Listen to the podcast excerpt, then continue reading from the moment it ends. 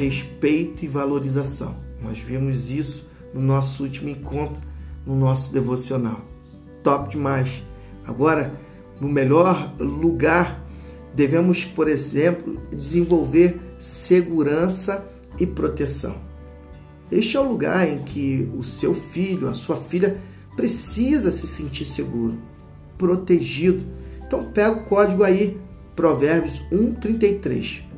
Mas quem me ouve viverá em segurança, estará tranquilo, sem temer nenhum mal.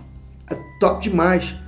O mundo lá fora pode ser assustador, incerto, mas no lar encontramos um escudo contra essas adversidades. É onde sabemos que não importa o quão difícil o dia tenha sido, sempre haverá um abraço acolhedor esperando é por você.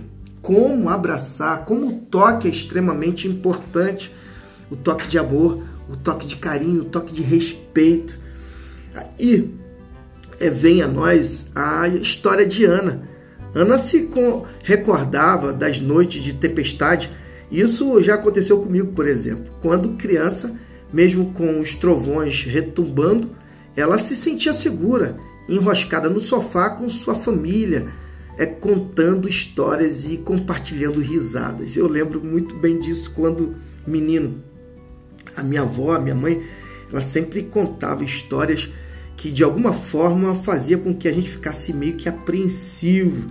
É um ambiente ali acolhedor, o desejo delas é que a gente estivesse abraçado a elas, ouvindo é, o trovão ali, a gente é, se abraçava correndo e aproveitava elas, se aproveitava daquele momento para contar histórias que às vezes a gente ficava com o olhão aberto, achando que aquela história era verídica, mas na realidade elas estavam de alguma forma dizendo: Olha, fique tranquilo, eu estou aqui, eu estou com vocês, aqui é um lugar seguro.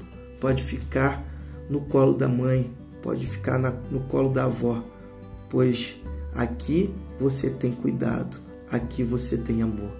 Que seja assim na sua vida, que você sinta-se protegido no melhor lugar que é o seu lar e que Deus te abençoe.